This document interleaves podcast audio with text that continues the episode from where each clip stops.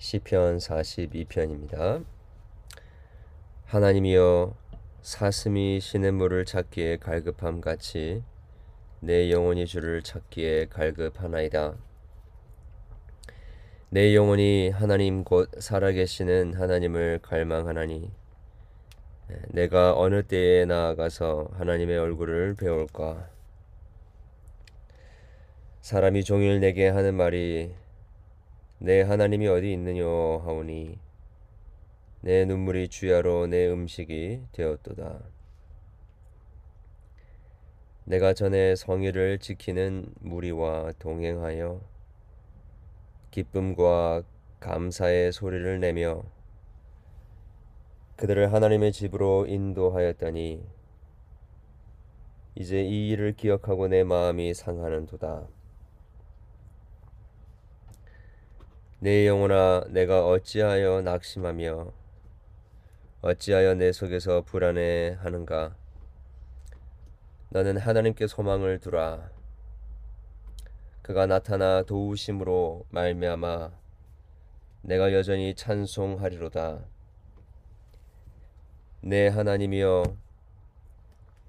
내 영혼이 내 속에서 낙심이 되므로 내가 요단 땅과 헤르몬과 미살산에서 주를 기억하나이다. 주의 폭포 소리에 깊은 바다가 서로 부르며 주의 모든 파도와 물결이 나를 휩쓸었나이다. 낮에는 여호와께서 주의 인자하심을 베푸시고 밤에는 그의 찬송이 내게 있어 생명의 하나님께 기도하리로다. 내 반석이신 하나님께 말하기를 어찌하여 나를 잊으셨나이까. 내가 어찌하여 원수의 압제로 말미암아 슬프게 다니나이까 하리로다. 내 뼈를 찌르는 칼같이 내 대적이 나를 비방하여 늘 내게 말하기를 내 하나님이 어디 있느냐 하는도다. 내 영혼아, 내가 어찌하여 낙심하며 어찌하여 내 속에서 불안해하는가. 너는 하나님께 소망을 두라. 나는 그가 나타나 도우심으로 말미암아 내 하나님을 영원히 여전히 찬송하리로다. 아멘. 오늘 우리가 읽은 시편 42편 말씀은 성전을 섬겼던, 즉 그 이스라엘 백성들이 하나님 앞에 제사로 예배로 나아갈 때에 음악으로 찬양으로 섬겼던 고라 자손의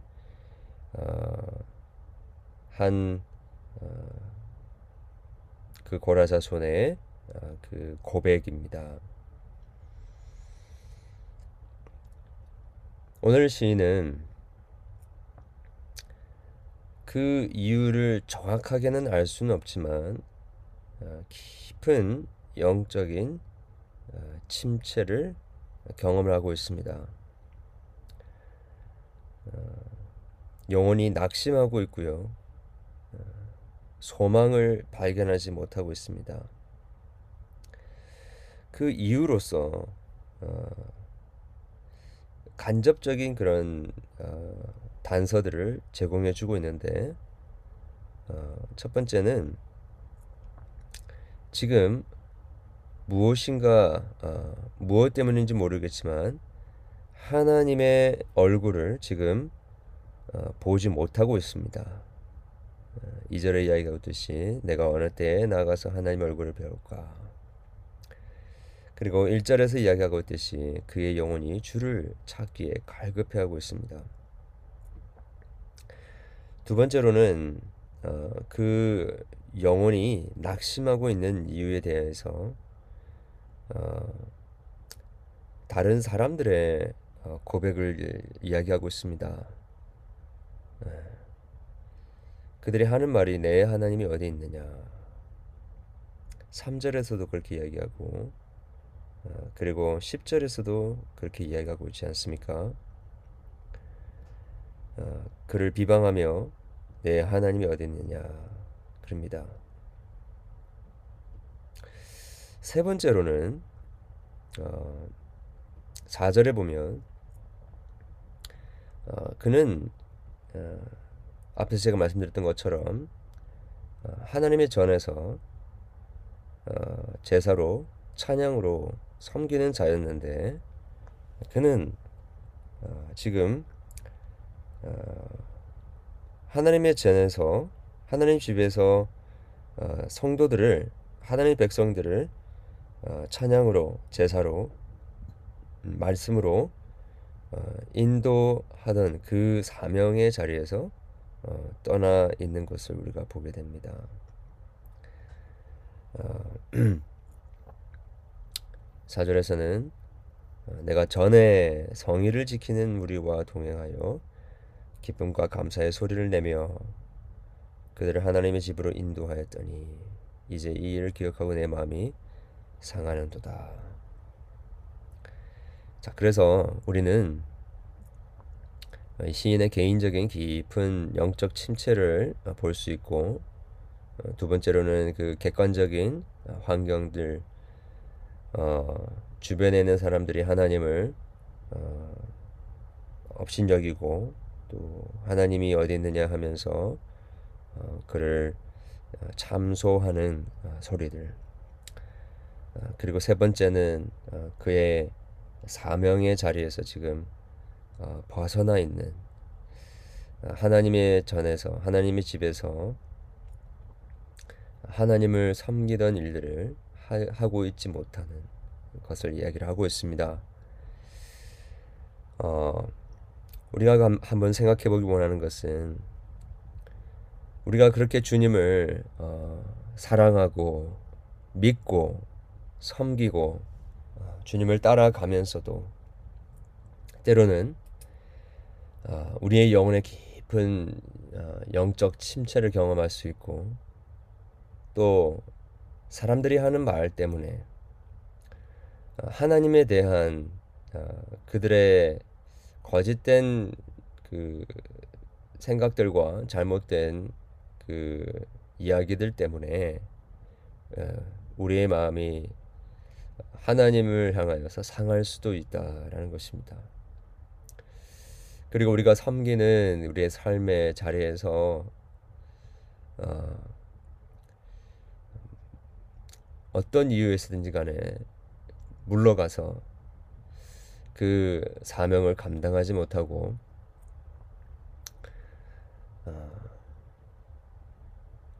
하나님 앞에서 사형을 받지 못하고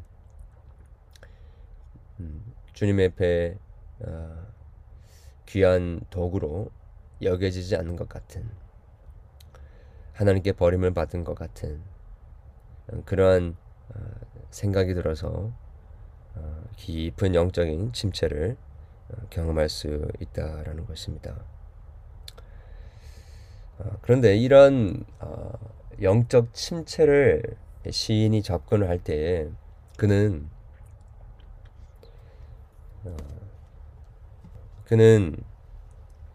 하나님을 향하여서 사슴이 시냇물을 찾기에 갈급한 같이 주를 찾기에 갈급한 것으로 표현을 하고 있습니다.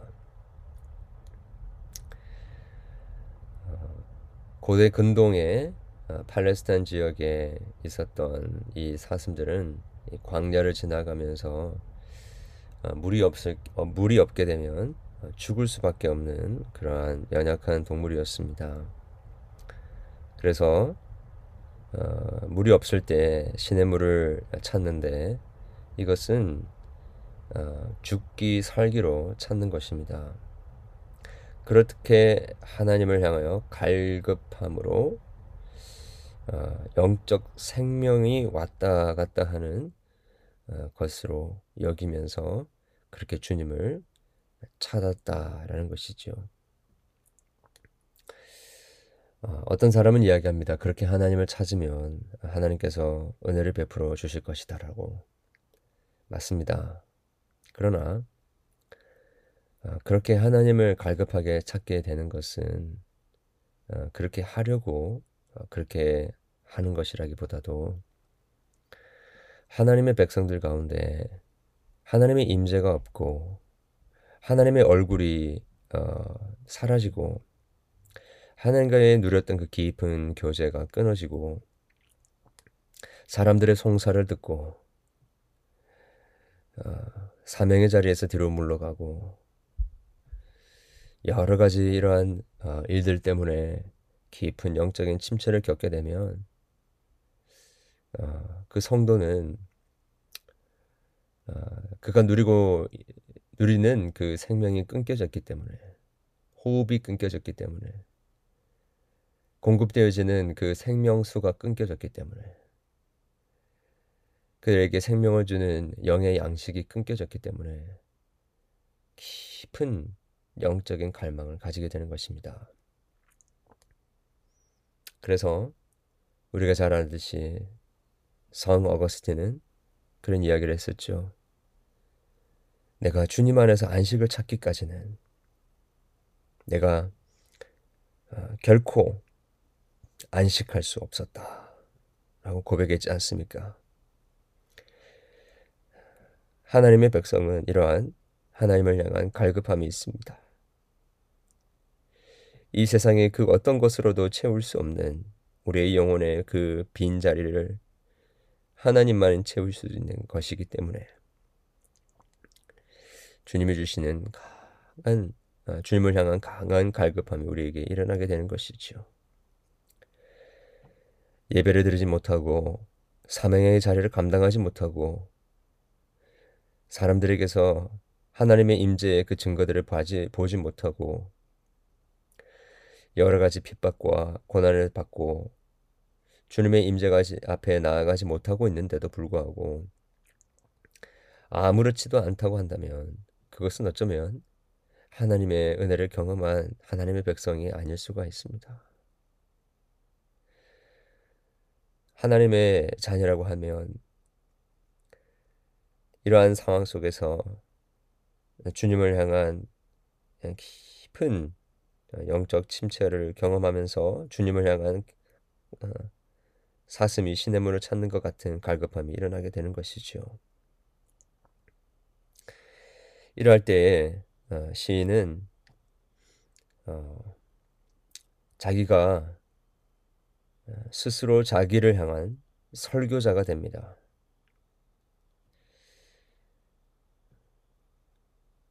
이러한 깊은 영적인 어두움을 경험할 때에 우리에게 절대적으로 필요한 것은 누군가가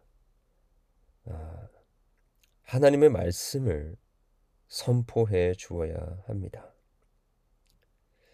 그런데 아무도 그에게 하나님의 말씀을 선포해 주지 못하고 있을 때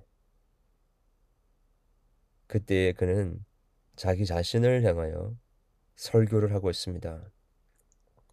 5절에 내 영혼아 내가 어찌하여 낙심하며 어찌하여 내 속에서 불안해하는가 나는 하나님께 소망을 두라 그가 나타나 도우심으로 말미암아 내가 여전히 찬송하리로다. 똑같은 고백을 11절에 다시 반복을 하고 있습니다. 여러분 우리는 이러한 영적인 침체 속에서 그 깊은 낙심 속에서 벗어날 수 있는 그 유일한 길이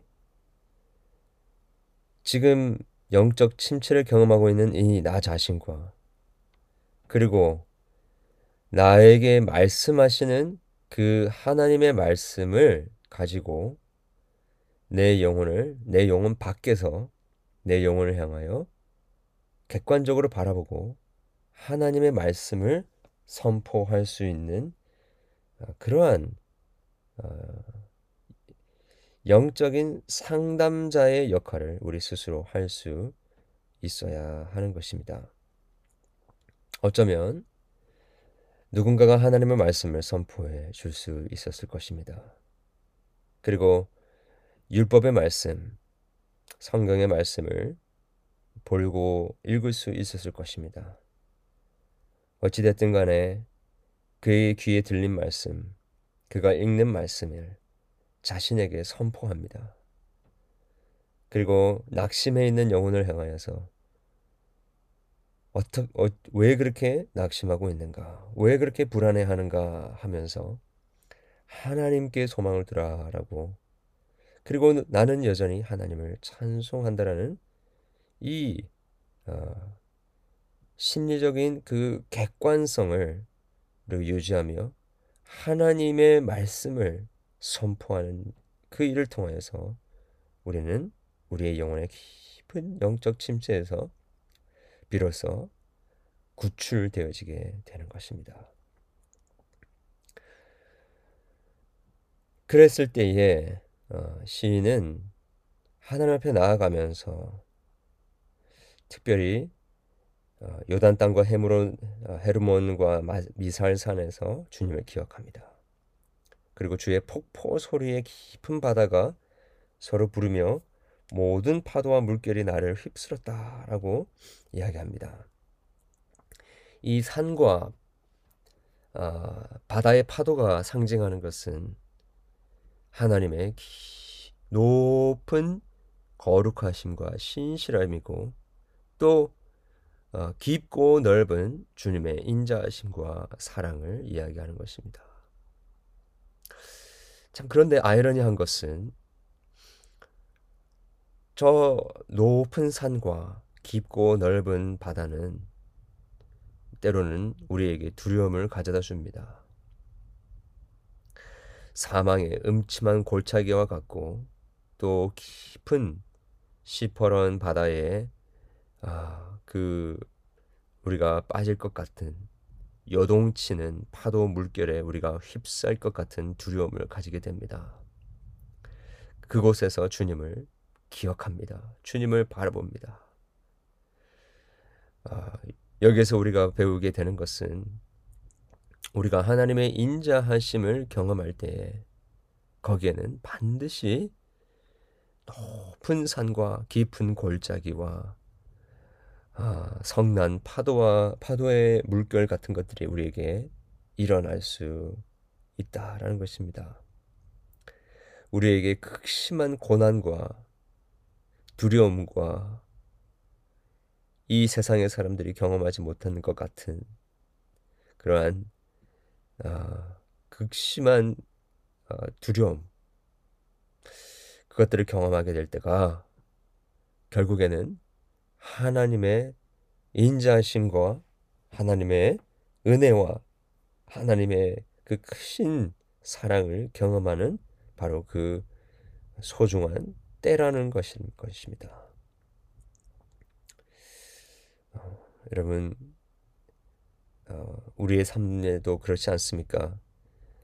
우리가 깊은 고난을 경험하게 될 때, 정말 말할 수 없는 고통을 우리가 통과할 때에 너무나 두렵고 너무나 아프고 너무나 절망적이지만, 그 성난 파도와 같고 폭포 소리와 같고 높은 산에 깊은 계곡에 두려움이 몰려오지만, 그때 우리는 그 모든 것들을 능가하시는 하나님,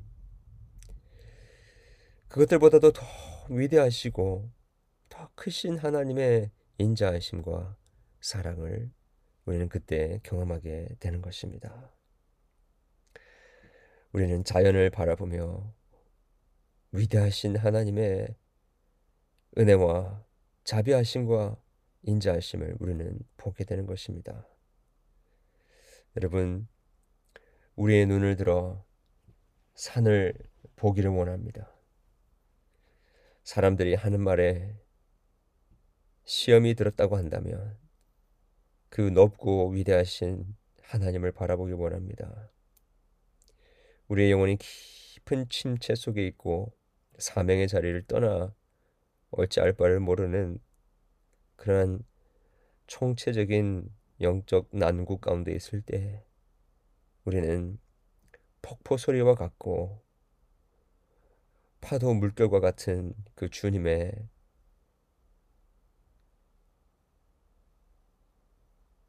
그 사랑과 그 은혜를, 강력한 그 주님의 임재하심을 우리가 의지하며 나아갈 수 있게 되기를 원합니다. 오늘도 우리를 향하여 어찌하여 낙심하느냐, 어찌하여 내 속에 불안하는가 하며 선포하는 가운데 바로 그 선포가 우리를 향한 하나님의 음성임을 저희들 깨닫고 주님께 소망을 두며 주님을 영원토록 그러한 가운데서도 주님을 높이며 송축하며 찬양하는 그러한 축복이 저와 여러분에게 있기를 간절히 소원합니다. 기도하겠습니다. 하나님 아버지, 우리의 영혼에 깊은 침체를 경험하게 될 때에 우리로 사슴이 시냇물을 찾기에 갈급한 같이 우리의 영혼이 주님을 찾게 해주시기를 간절히 소원합니다. 우리의 영혼을 향하여, 낙심한 영혼을 향하여 주님의 음성을 들려줄 수 있게 도와주시고 주님께 소망을 두게 선포하고 명령할 수 있도록 도와주시기를 소원합니다. 그 두렵고 고통스럽고 큰 파도의 물결과 같은 그러한 공포의 상황 속에서도 그 모든 것보다도 더 위대하시며 더 강력하시며 더 깊고 넓고 높은 그 주님의 인자하심과 사랑과 그 은혜를 우리가 더 깊이 경험하게 해주셔서 영적 침체에서 온전히 번성하게 되어지는 그런 축복을 저희들에게 허락해 주시옵소서. 예수 그리스도 이름으로 기도합니다. 아멘.